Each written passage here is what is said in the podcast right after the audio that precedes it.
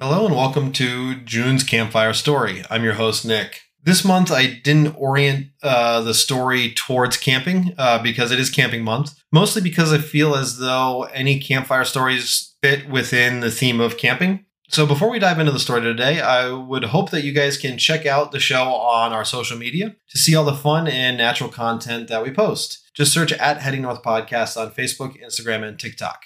Today's story brings us to Yosemite National Park and is derived from a native Miwok legend. The Miwok are a tribe of Native Americans. The people who settled in the Yosemite area many centuries ago are now referred to as the Northern Sierra Miwok. They established their villages along the rivers and streams of the Sierra Nevada from the Cosumnes River on the north to the Calaveras River on the south. This is the legend of Tutak Anula. Long ago, two little bear cubs living in the valley of Ahwahnee went down to the river to swim. They paddled and splashed about to their heart's content. The cubs then returned to the shore and climbed up on a huge boulder that stood beside the water. They lay down to dry themselves in the warm sunshine, and very soon they fell asleep. The bear cubs slept so soundly, and they did not awake. Through sleeps, moons, snows, both winter and summer, they slumbered on. Meanwhile, the great rock upon which they slept began to rise. It rose day and night, little by little, until it had lifted them up high in the sky. In this way, the cubs were carried out of sight and beyond voice of their bird and animal friends below. They were lifted up into the blue heavens, far up until the little bears scraped their faces against the moon. Still they slumbered and slept year after year, safe among the clouds. The bird and animal people of Ahwahnee missed the bear cubs and cried for them. One day they all assembled together in the hope of bringing down the little bears from the top of the great rock. One at a time, each animal made a spring up the face of the wall as far as he could leap. The little mouse could only jump up the breadth of a hand. The rat jumped two hand breadths, and the raccoon made it a little bit further. The grizzly bear made a mighty leap far up the wall, but fell back in vain like all the others.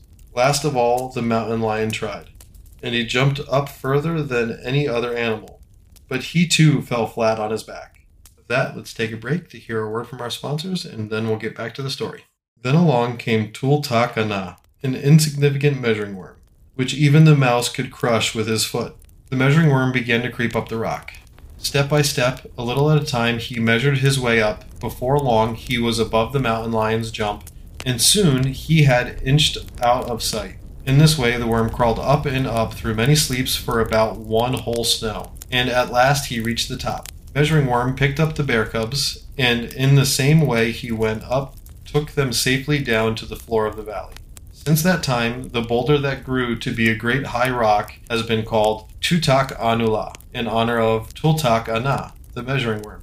Measuring worm against ascending to the top of the great rock where he leaned out across the valley of Ahwahnee.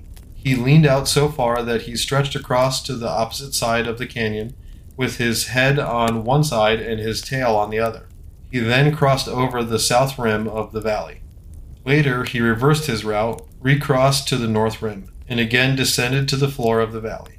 The walls of the canyon began to cave in, and all the birds and animal people of Ahwahnee were forced to flee down the river.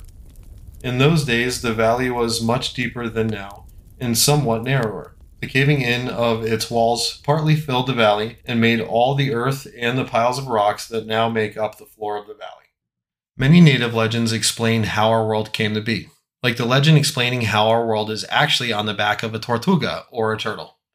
This Miwok legend tells us how Tultak Anula, or as we know it, El Capitan, got its name.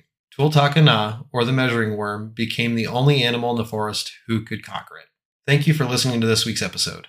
If you liked anything you heard in this week's episode or want to find more campfire stories to listen to, visit headingnorthpodcast.com or find us on social media by searching at Heading North Podcast on Facebook, Instagram, and TikTok.